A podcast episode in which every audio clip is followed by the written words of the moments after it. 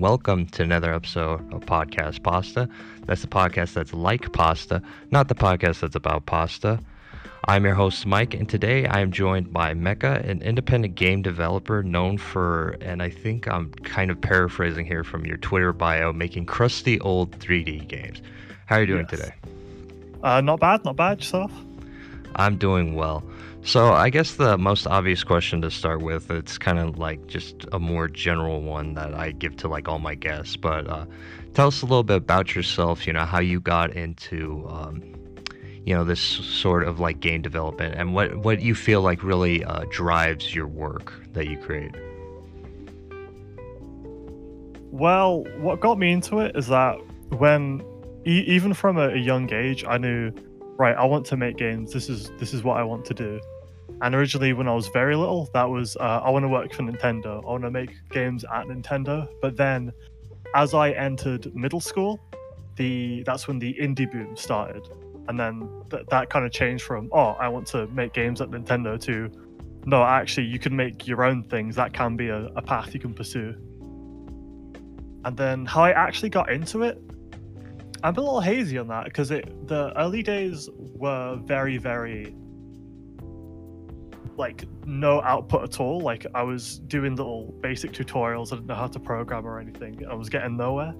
And it was kind of doing that for years until eventually I started to go to after school I went to college. I did a, a games course. It wasn't a particularly a good course, but it was it was very focused in that I could, you know, it's just kind of always there in your face, always, oh, you can be doing stuff, you could be making stuff.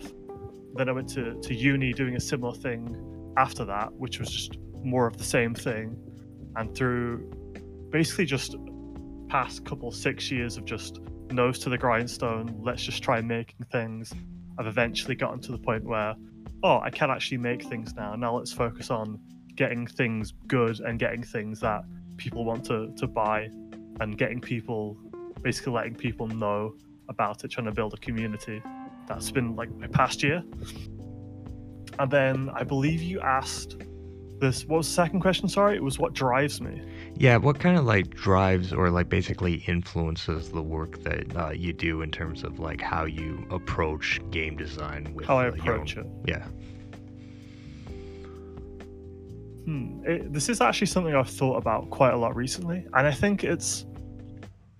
I'm trying to trying to think of how to word this. Think about it a lot, but I've never actually kind of spoke about it or put it into words. Uh, a lot of it comes from a deep, deep admiration for kind of the kind of history of mechanics and history of genres, and just kind of seeing how things evolved and how like a mechanic would start out and how it would go through the years and that's been especially a thing recently in recent years where I used to never care about RPGs or JRPGs at all. Then all of a sudden, one year I just got really into them, and then it was a case of going through kind of the history of going, okay, how did that start? How did that evolve? Where did things go from there? And it's just kind of kind of a study, studious approach almost to kind of how games evolve and how mechanics evolve. Right, I got you. So, from my understanding, uh, I, I think from our, our messages, you actually studied. Uh, you're from the UK, and you, you've studied there for like programming and game design, correct? Yes.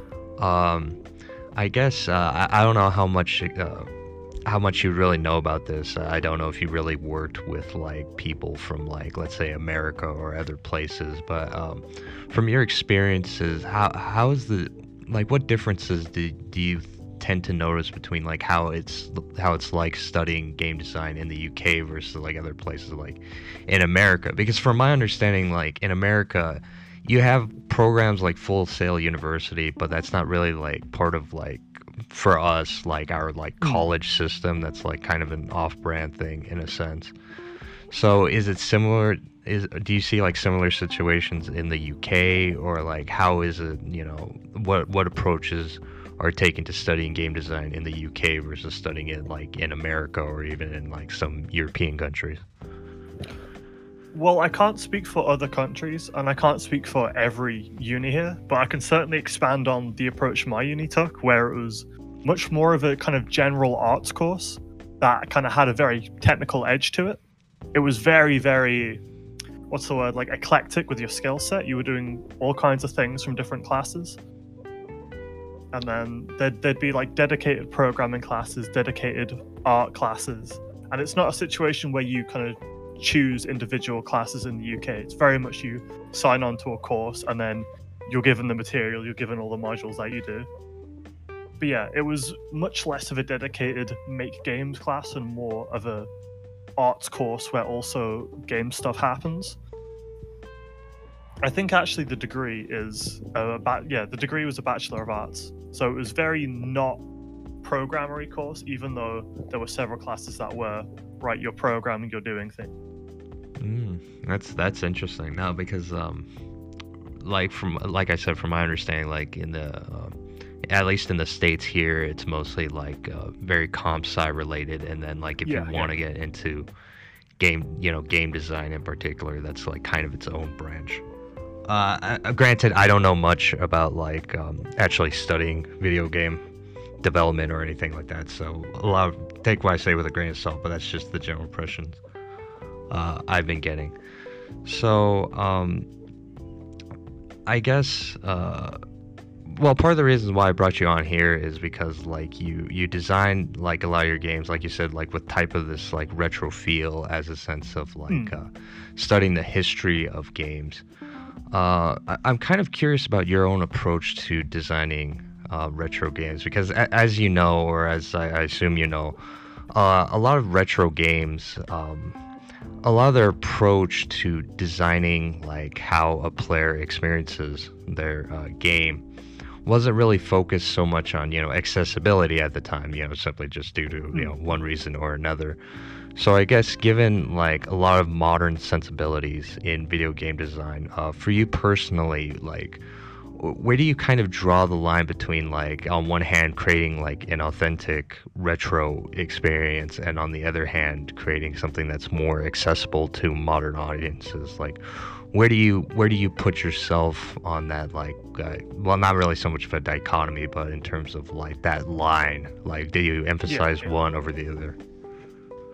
It's it's very much a case of trying to trying to be in the middle as most in the middle as you can without kind of losing that authenticity because it's it is a very very hard balance to achieve where you want to to make sure you still you know are getting that retro kind of kinesthetics and game flow across but not also well it, it's less of a case where it's hard to not have the accessibility. It's more of a case of it's hard to avoid the the lessons that you've learned basically because yeah a, a lot of inaccessibility in older titles just stems to it wasn't lessons that were like widespread at that point so it's a case of trying to get that fine balance of right how retro can i make this feel while also knowing what exactly is I need to to drop and what I need to take on from more modern approaches. And how I usually do that in my approach is it'll, it'll almost certainly when the start of a project will arise, it'll be I'm playing something and I'll be inspired and I'll go right. How can I like iterate on this and take this further a little bit? Not in terms of the the whole the kind of whole uh, the whole shebang, the whole game, because that is going to be way out of scope. But kind of the little things, like uh, a recent project I did was based on the original Resident Evil, and the controls in that game become a wide source of contention with the um, how stiff they can be. So it's just a case of playing that and going right. How can I take this forward a bit while still, you know, not losing what what makes it that? And then a lot of it is, as I said previously with history, is then kind of looking at the whole timeline and going, right, what attempts were taken slightly in the future? So, not just looking, oh, the original release of Resident Evil, how did survival horror games post that? How did they try and approach their controls and smooth line it? And then kind of trying to get that, at that point, that's when you go, that's the area I'm trying to hit. These are the kind of points I'm trying to hit let's try and get in the middle of that and then see ultimately what feels nicest it's very very trial and error and iterative and then you go okay this this is something i'm relatively happy with i can go forward with this Right, right. Um, and I guess uh, for like, so as an independent game designer, I assume that you kind of carry a lot of hats in terms of uh, what you have to do Mm. for your own games. So you're talking about like you're managing like gameplay uh, mechanics. You're managing like um, I, don't know if you necessarily do like graphic design yourself for your own games, or if uh, do you usually work with other people like that? I usually, I'm usually completely solo apart from audio, and I'd like to do audio. Audio is something that interests me, but it's just kind of a thing where it's not come up where I've needed to do it, and I've been in a spot where wherever I need audio, there's someone to hand who's really good at audio. But aside from that, it is always just all all the art, all the all the programming, except for audio, and really that just comes from it's not so much a case of you're going okay like thinking about it in different hats. The hats kind of merge into one hat. And then it's in development it's actually harder to split these hats and split tasks around Right. So I, I guess leading more into like my specific question then, like what aspect then of like game development do you personally find yourself like struggling with? Like for me, for example, I, I've never developed like really that much of a game myself, but like uh, this this podcast about like film, you know, television, games, Mm. things like that. Uh, for me, oftentimes when I, I'm like examining media, the hard part that uh, I, I've talked about before is um, audio because I just don't really have like an ear for music or things like that. So, do you see any limitations for yourself in terms of like how you approach game design?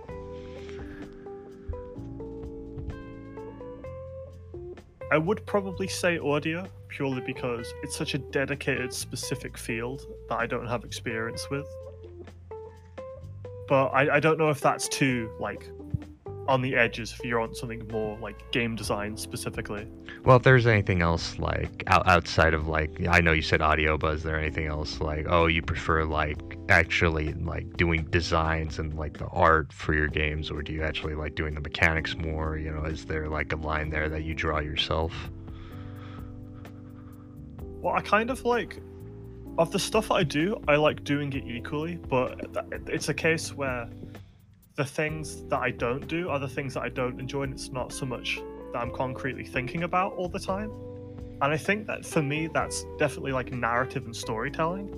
Like this fields that I'm interested in, it's just stuff that I don't end up doing, and then therefore it's you know that kind of muscle isn't being stretched that's what's kind of struggled with and it's something i'm trying to rectify in projects working forward but i definitely say like the kind of more narrative storytelling side is what i struggle with i'm very much a very much a mechanics and kine- kinesthetics person Right, I gotcha.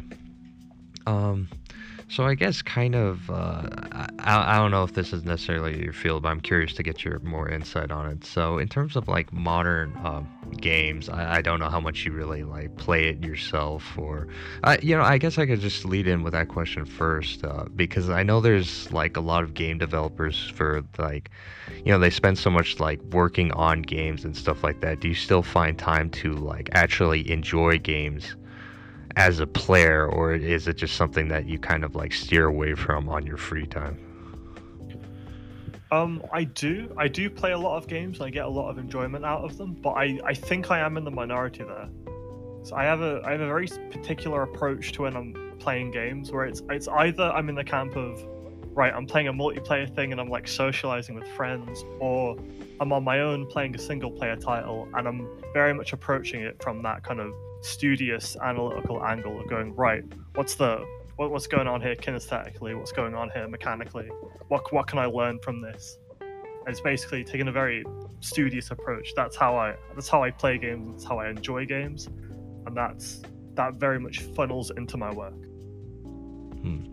So I, I guess for any modern games that you've played um, recently I, I guess i would ask what what areas do you think a lot of modern games like what areas or what approaches do you think modern games uh, are like that you would want modern games to like take? Is there anything that you've noticed that you would be like oh I, I, I wish modern games would do this more and that like maybe that you would try and like do it in your own work to like kind of rectify that like need that you're not like really seeing.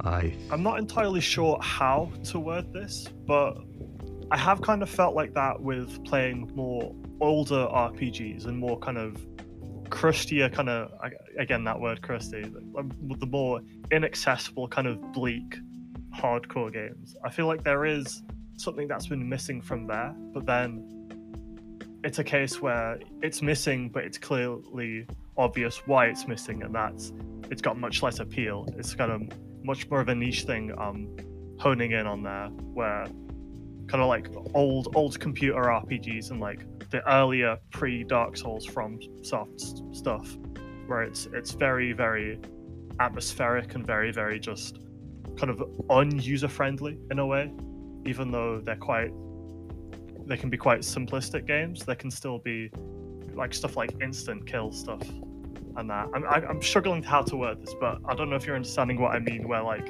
that kind of unfriendly older approach has, has been dropped.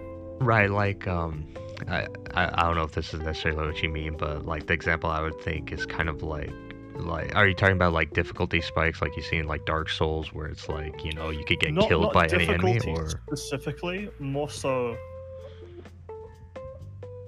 I'm really struggling how to word this. More so that kind of hmm.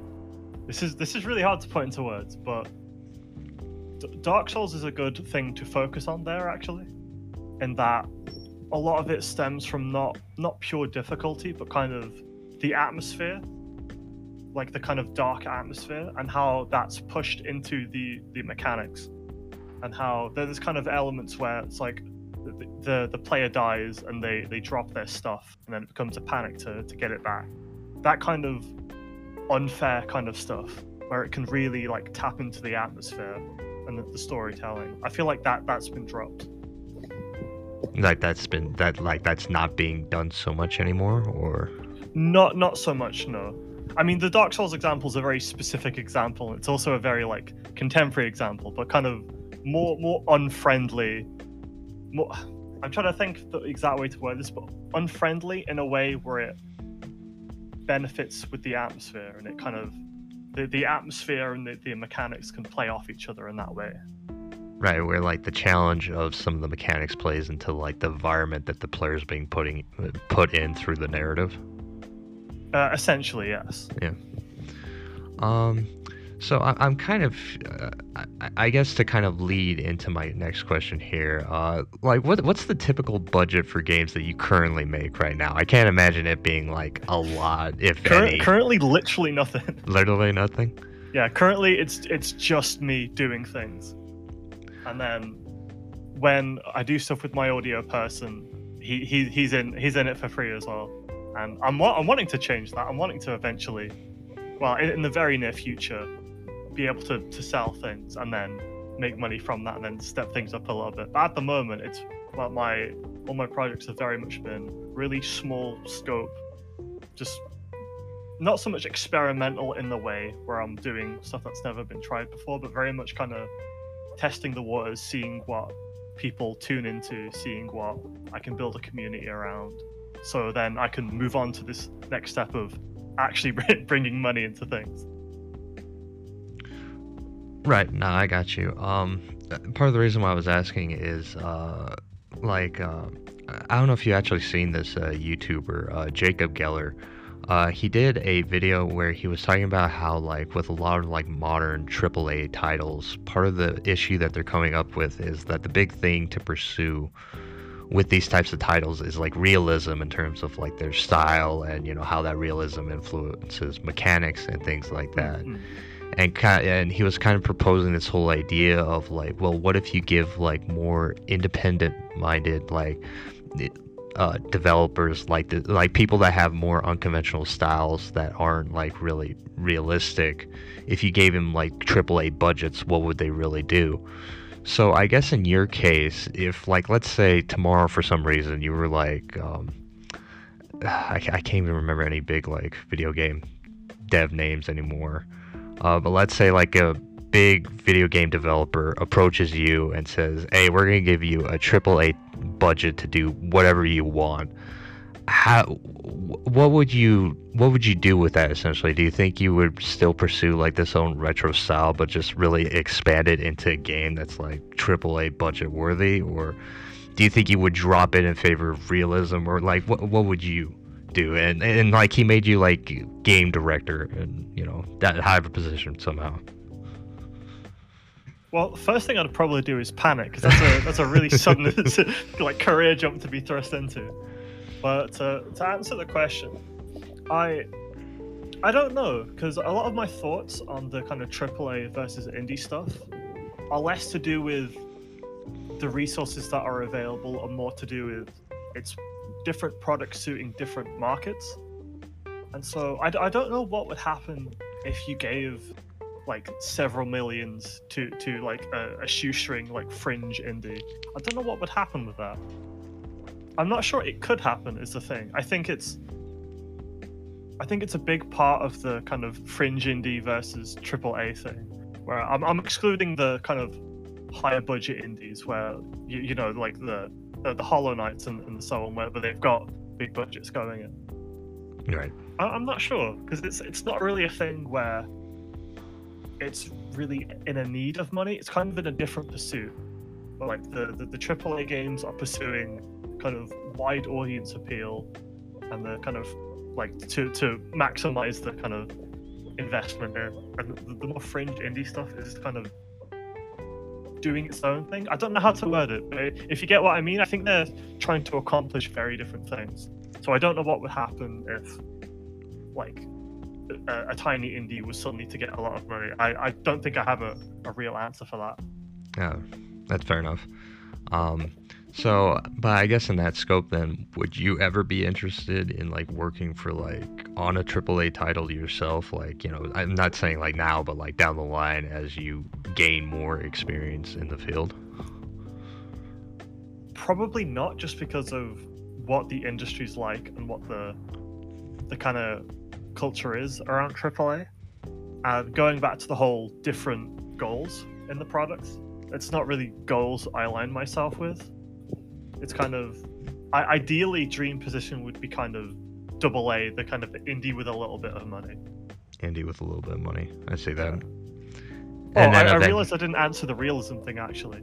I don't think I would change from realism because it's just not what I'm interested in. Again, going to the whole doing their own thing versus what, what the goals are. The, the like the goals aren't aligning. If that makes sense at all. So you don't think that we would ever see like a retro studio create like a AAA like retro game that would like somehow sell to like a wide audience and like see this whole new resurgence for like AAA games being all retro in like style or anything like that? I mean, we've seen that a little bit with the kind of Doom 2016. That's kind of pushed yeah. first-person shooters away from just being like the the military stuff and a little bit in the more arcadey direction.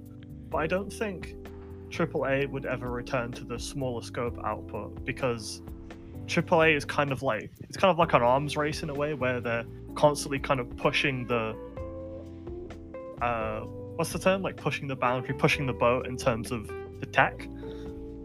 Whereas right, yeah. it's less focused on. I get this is a good way to explain the goals thing I was on about earlier. Actually, the the indie stuff is more focused on kind of, well, not, not necessarily kinesthetics. Even like they'll focus hone in on a smaller thing, and they'll they'll be like, oh, I, am a narrative game. I'm really honing in on the narrative, or oh, I'm like a atmospheric walking sim. There isn't much story about really honing into our atmospheres.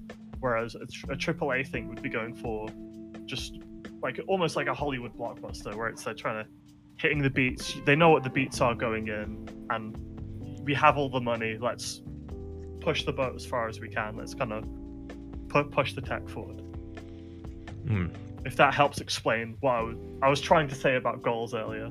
Right. No, I I, I, I, I get what you're saying.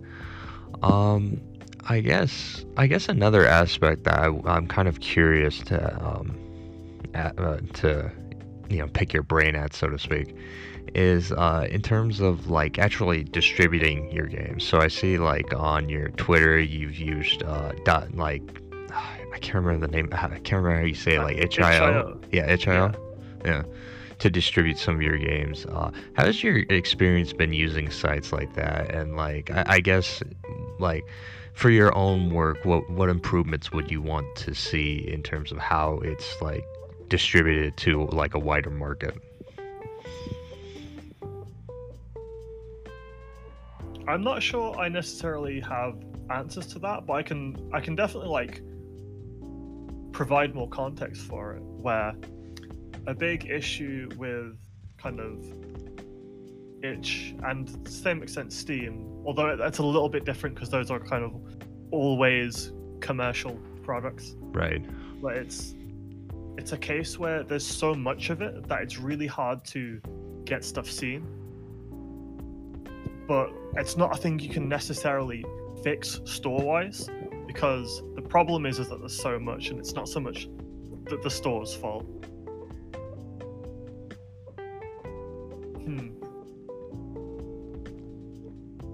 I I don't think there's a really really a solution to the to the problem of there's just too much stuff. Like the the, the reason it's happened is because over the past decade or so with kind of game engines like unity and unreal coming around that the the bar of entry to be able to, to make a game has lowered so dramatically much that it's enabled like a lot more games to be made and as such everyone now has the problem where it's really hard to get stuff seen. And it's really hard to yeah really hard to be seen in a market where there's just so much being released all the time. Which is why why I said earlier about my current goal was community building and seeing what kind of sticks and what gets attention basically. And that that's kind of how you combat it. And that's a step you have to take as the developer to to get seen. You kind of instead of just going releasing a thing on there and waiting for people to see it it's kind of right i need to, to drum up this myself because there's so much going around on all these sites that it isn't going to get seen on its own. If that answers the question, I'm not even sure what the question was at this point. No, no, I think you got like the gist of it. And like my, my main question was like how you would improve like the distribution of like your own content. But I get what you're saying. Like and naturally, what you were saying in regards to um like your work not getting seen. I mean that's just across the board with online content. Yeah, yeah. Like podcasting, there's like a million you know, YouTube channels, there's like a million, so it just feels like a luck of the draw type deal. Um, so I guess uh, I guess focusing more on the community, like um, what what approaches have you taken to like actually build this community that you want for promoting like uh, smaller artists of like your artists, developers, uh, all those people of your caliber?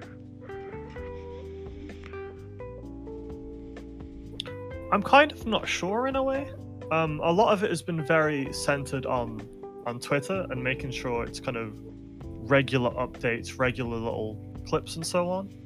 But I, I'm not actually sure what I've explicitly done to try and grow it. I think a large part of it has been the um, kind of being in and around the, the haunted PS1 community, which is on its own, it's a Discord server, but it's it's very much kind of the the forefront of the kind of fringe retro early 3D stuff.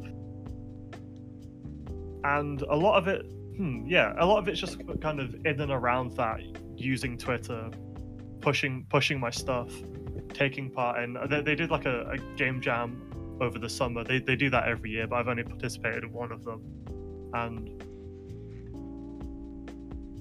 yeah, I, I can't. I'm not exactly sure what I've done explicitly, but it's it's very very focused on Twitter, which Oh, I'm sorry if I I didn't mean to like put you on the spot if I did. oh no no no I'm, I'm just trying to think uh, the the exact word for things. Sorry, uh, a lot of this has been me repeating myself, but yeah. The, Um, the, the, the thing with community building is that there, there's a big issue with it, kind of similar to the the thing with the online distribution platforms, where there's there's so much. It's again the online online content. It also extends to this. right, I gotcha. And so it's and it's Twitter explicitly. It's really hard for game dev stuff to be seen by people who aren't just other devs who are also pushing their stuff. Like a big a big aim of it is to try and actually deliver it to your potential audience. But that can be quite of a, of a hard task when all the devs are doing this and they're sharing it through channels that just just the devs are seeing. And actually, no, that there is a thing that I have explicitly done to try and community build, and that's kind of focused in on these kind of more, more niche styles and kind of aesthetics. And that's instead of going to having like a kind of more general product and going right tr- trying to see who's interested in it it's it's right i know exactly the people who are interested in this. What's the best way i can then show it to them and get them to go oh look and then come look what i'm doing and it's very much that's been my approach for twitter with with being involved in, in such communities and making such games. It's kind of targeting specific kind of groups rather than general trying to scream into the air. I guess kind of with that too, uh, since you do have this focus on like the retro game design for your own content, uh, are are you yourself a collector, or have you engaged with the collecting community uh, at all on your own end? Not really. I I do play a lot of retro games very frequently, but I, am not really a big fan of kind of playing them on hardware. It used to be a thing of money, and it's turned into also a thing of space. As I just don't have the space to put this stuff, and then that's kind of evolved into an appreciation of, of emulation, specifically for for preservation and such. Right. So do you, do you yeah, ever have I'm, like I'm a? Not really. Oh, oh sorry.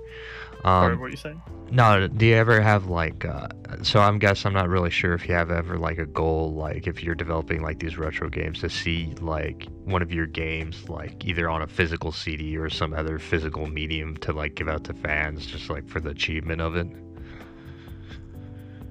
Uh, it would be a nice thing to do, especially if say there was like a console release or something. Have like one of these limited run little little distribution things, it's I'm not too I'm not too concerned with the actual kind of physical stuff. It's more so the the games themselves, like just just the raw like the the, the software of it in a way. Right, I got you. Well, we're approaching the uh, roughly the 30 minute mark here. I don't know if you want to uh, keep going. It's it's up to you. Uh, I, I'm fine with it. With, with all the rambling, it's going to be like cut down to half this anyway. Uh, it's. I don't really listen. I've got a level with you. I don't really edit these episodes, but yeah, I could keep going for sure. Um, so I, I guess um, I can't remember if you specifically mentioned this earlier, but uh, like part of your goal for like yourself is to be like more of like kind of this like double A developer in a sense where you just want to build like still like stay in like the independent section with like retro games and stuff but distribute to like a wider platform. Uh do you have your eyes set on any type of like then naturally i would imagine you have to like partner with like a publisher so do you have any like dream ones that you would ever want to work with uh, I'd quite like to work with Devolver Digital at some point. That's really the only publisher that immediately jumps to mind. But in, in a way, I'd like to not work with the publisher for, for as long as I can and be be fully independent. Just because, as a as a solo developer, kind of my, my budget requirements are a lot lower. So I'm not necessarily in as dire of a need of a publisher as say like an actual team of people would be. Right, I got you. Um so I so what is it in particular about Devolver Digital then that you really like that you're really drawn to them or I guess in a more broader sense for any uh, publisher, what would really draw you to them to say yes? I want to like work with them to like distribute my my game to like a larger audience. Audience. Sorry. I think a lot of it has to do with their their similar output in a way. It kind of becomes like how you get record labels who release certain stuff.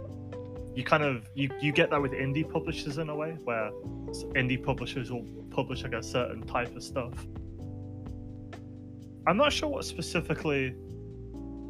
If if an indie publisher were to come up to me and say, what exactly would you want to see from us to partner with us? I don't know about that specifically. I think I think I am going to go with the, the record label analogy, where it's kind of similar output. It's like a, like a prestige thing in a way. Right. So you you feel that your st- the games that you make kind of match what Devolver would just naturally uh, like put out anyways. Not currently, but but I'd hope for that in the future. Right. I got you. Um. So I, I guess to focus it more on you then, uh, do you have any like like I guess now would be the time to like kind of plug like do you have any like projects that you have like on the horizon for yourself? Like any uh, major near projects? future, there's I'm kind of tossing back and forth between two longer term commercial things to pursue. But in the, the very, very short term, for 7 day FPS, I'm putting together a little prototype with a friend of kind of. I've, I've tackled PS1 style stuff before, so now I'm looking at tackling N64 style stuff. So we're getting a little, a little prototype game of a GoldenEye style thing put together. That's currently my, my immediate future. Hmm. And is this is this event is it like a is it like just a game jam or just a general like game development? This this will be a game jam project. Unless it explodes and goes viral, then it'll probably be taken forward. But right. uh, general goal is for it just to be a game jam project. Um, I guess what are your opinion on game jams? Because like to me, um, I, I always I, I would always find like the envi- like the uh, environment of a game jam to be like really stressful and I, I don't know if it really like promotes like kind of this good mentality towards like independent like you know game development where you know where where it, in general in the industry we're trying to like come at like a crossroads with like crunch and you know like yeah, trying yeah. to give workers you know the time that they need to actually make these you know to make the product as good as it can be so I guess what's your take on that? Is it like is it type of like a pressure that you endure yourself, or you know just like a necessary evil? How how would you make of it? I'm kind of mixed on game jams in general, where not not all go- game jams are the, the same. It's very much to do with the the scope of the game jam, where I I think in general, generally they're like a couple days. I don't think that's enough time to one make anything and to, well, make anything healthily or to really learn much. I I, I just I've never gotten much out of the the shorter end ones when I've taken part in them, and I've never been happy with any of the output I've produced from shorter ones. But when they start getting a bit longer, when they start getting like a month long, two month long, I think that's when things get really good for them. Where at that point, you've got a significant amount of time to make a little short experience and to make a proper thing you can learn with and be proud of. But yeah, I, I, I don't think there's much to be gained from smaller ones, but I think I'm definitely the minority with that. But larger ones, I think, are really productive, and I think I'd like to see more larger game jams in the future. And to, of course, participate in more larger game jams and participate in more larger ones. Yeah. yeah. Um, I guess kind of moving off topic. Uh, another area that of like you know video games in general that I really like is uh, usually a lot of content I watch on YouTube is about like Easter eggs or like hidden things hmm. in um video games. So I guess for your own fans, uh, Eh, have you hidden any Easter eggs in any of the games that, or like any of the content that you've put out yet, and that maybe some of your fans haven't figured it out yet, or anything like that? So far, no. But there's, I've I've known what I've wanted to put as an Easter egg. I've just never had time to do it. So eventually, eventually, uh, I will. But it's a case of, I mean, a lot of the things I've made so far have been very kind of small scope, like week long projects, a month or two long projects. So there's never really been the the kind of the, the long spread time that you need to really go, oh, I'm gonna take a little bit to, to hide something there which doesn't contribute to anything. Right, I got you. So I, I guess then I guess I'd follow up with uh, what what what type of Easter eggs would you have in mind for putting into like your own game, if you had the time to like implement it just kind of little small little. I'm just trying to think of how to word this. Like a little visual thing, like a like a specific character or something. Kind of kind of like a wink to the, the, the player themselves, where it's like this isn't actually meant to be a thing in the world. This is this is something for you who who I know or are a fan who's going to recognize this and go, oh yeah, I know that thing. Hmm. I see. So, um, in your own work, because uh, I've seen that like a lot of it is like demos, you know, and just like little things Hmm. here or there. Um, is there anything that is there any genre that like you feel like you would just never like really try and approach on your own due to either like a lack of interest or you know you just don't feel like you ever have the expert enough expertise to really like understand it enough to like make a game from it from that genre? I kind of have two answers for this. Where the first one, expanding from what I said previously about struggling with narrative, I don't think I could do a, a like a heavy narrative game like like a like a walking sim or a, or a visual novel or something like that. Even though I'd quite like to, I think that doesn't align with me in a way where I could make something in, in the near future at least. Maybe that would change in future, but additionally, I, I don't think I could see myself making like like a platform or, or a very kind of physics actiony thing, which again that might change in the future in, in the same way that as I said kind of at the start I think I didn't like RPGs at first and suddenly got really really into RPGs.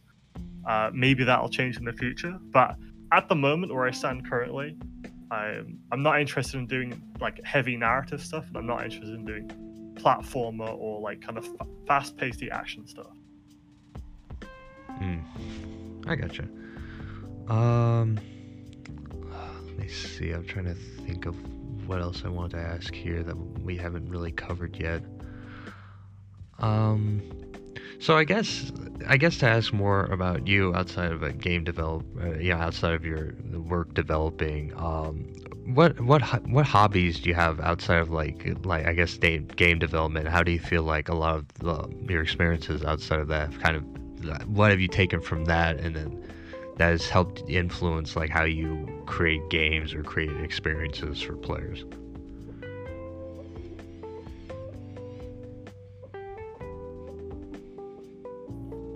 Kind of the the two the two major hobbies I have are kind of I don't do it a lot, but but watching films. Uh, I, I'm I'm not a person who can put on a film in the background. If if I'm watching a film, I'm very much I'm sitting down. I'm dedicated. I'm giving it my all focus. I don't end up doing too much, but I, I am a big fan of, of film. Do I do I think it's influenced what I've done? Kind of, but I'm I'm not really sure how in a way.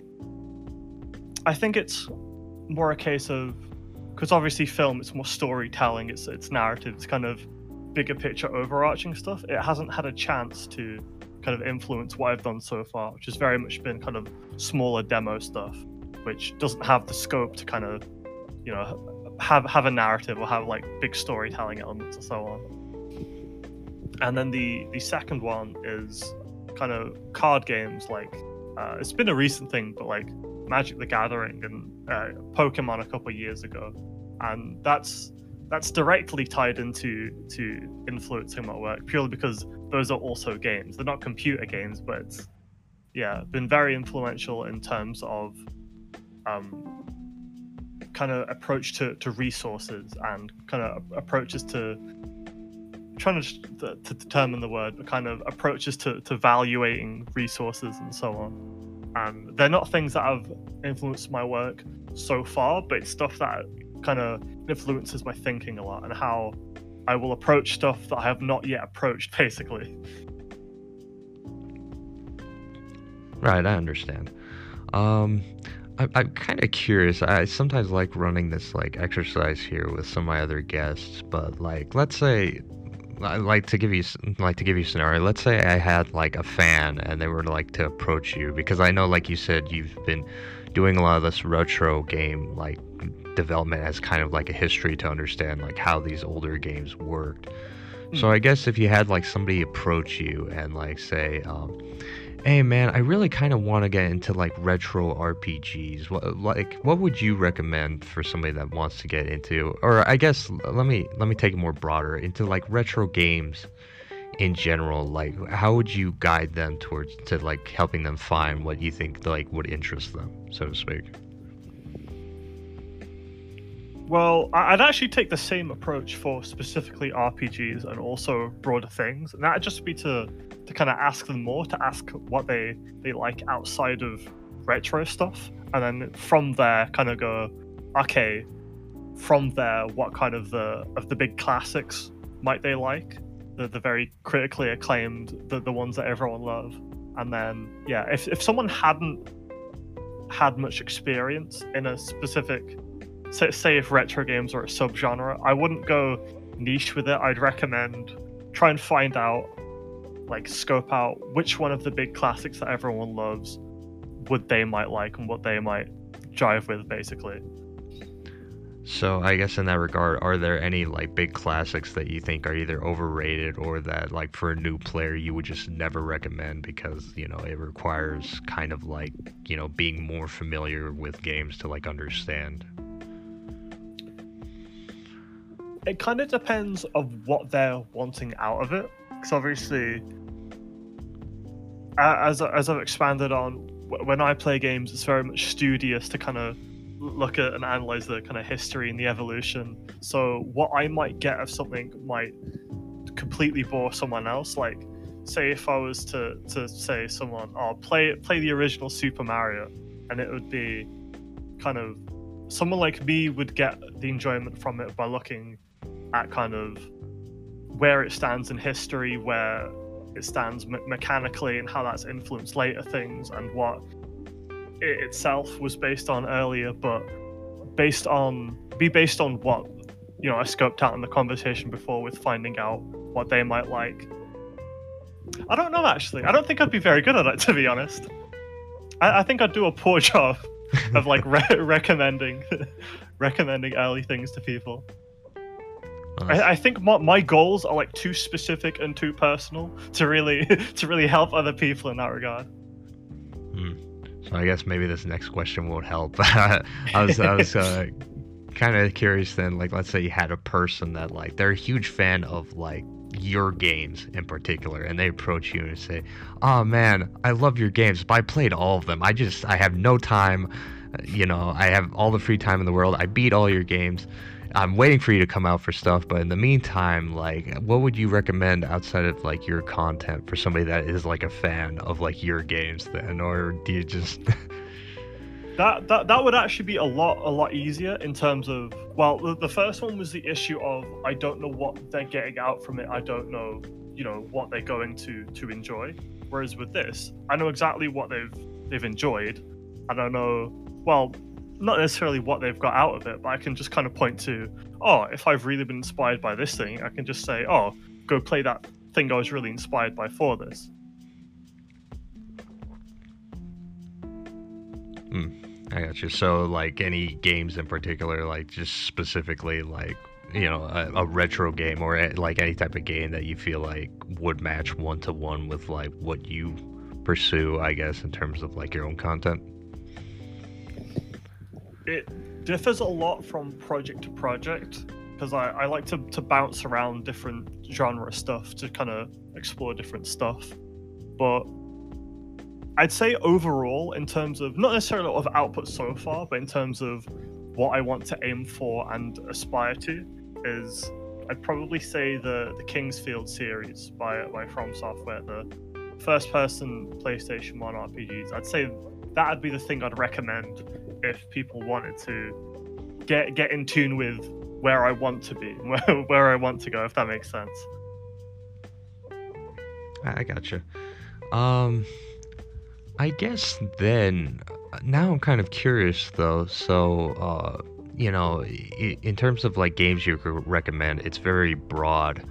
Uh, do you have any like type or like any developers like in in the industry currently that you could like call to you know that you could recall that you would like say in general like isn't getting enough recognition for their work that you see at least from your own experience maybe playing their games or like following their careers that you feel like they're doing a lot of things that really interest you as a creator and that you and that by extension you might recommend to like other people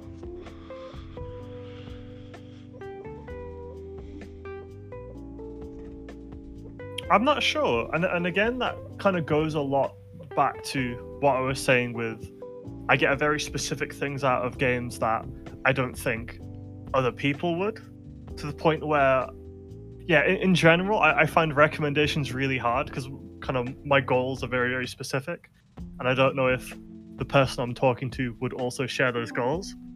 So I don't I, I don't know specifically. Well, even like let's say as like a, a, fellow developer that wants to like learn more about the like industry, like what I guess what work would you and they they're also like let's say into like the more retro style of design. Like how would you guide? Uh, you know what? Actually, let, let me let me reword it like that then. Like let's say now that um you're like somewhat older, you've been more into the industry, let's say, and you take on like a prodigy somehow, like some guy, like some developer approaches you and say, "Oh man, I really want to learn more about this industry, and I I trust you to guide me. I'm in your hands to guide me in this industry."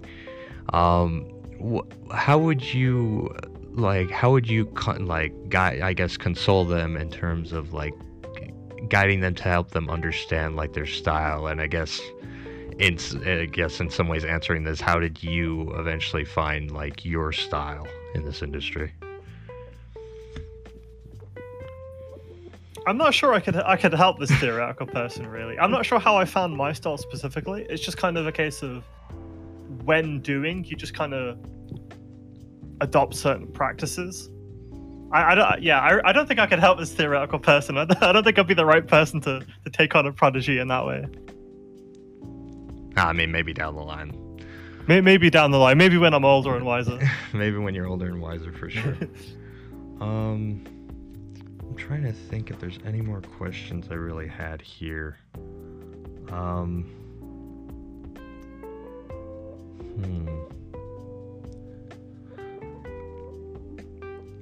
Well, well, I guess I could kind of ask this. I don't know if you would really necessarily have any experience with this, but like, uh, again, um, as I explained before, like this podcast is focused on like film, television, and other forms mm-hmm. of like media. And um, in recent years, I mean, like recently, we had the finale to like Arcane. I'm not sure if you had the time to watch it or anything, or if you uh, even not not yet, no.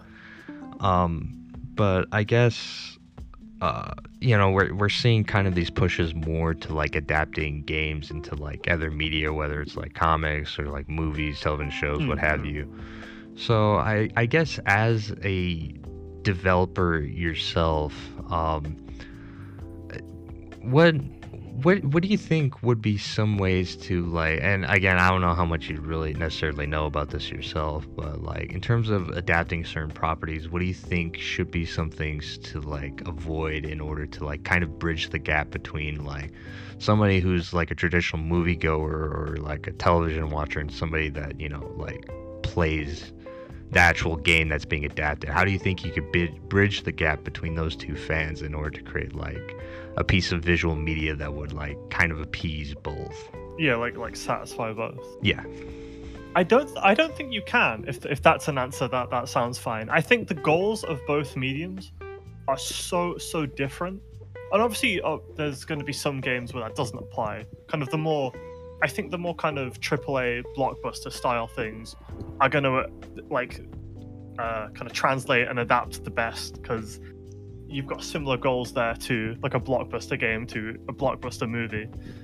Whereas, yeah, in general, I don't think adaptations can happen just purely because of goals of the medium and how the medium is experienced. Mm, that's kind of good because, like, my um, my mentality with it is that uh, you know I, I, think what would work more at least the way that i would approach it is that like instead of like trying to adapt games that specifically have like a certain narrative or like there's kind of this reliance on you like embodying like the and i guess this is kind of a weird way of saying it but you kind of embodying the main protagonist is to rather like take some of these like uh, more indie experiences where it's not really so much about like the the story of the game, but rather like kind of catching like the general vibes of it. So I'm, hmm. I'm trying to think. Well, of, like, I see what you mean. Yeah. Yeah. Well, uh, when I was saying what my point before, that was very much from the point of view of like, uh, like kind of Hollywood esque like big film production. I, I think there is like definitely room for like kind of the more like indie art house film to kind of share in that kind of in indie art house game aspect. And it's again very much dependent on games. In that case, it would be the more the more environmenty like walking simi type stuff. I think would Yeah. could translate best to to like like an indie film as opposed to like like a really hard mechanics kind of thing.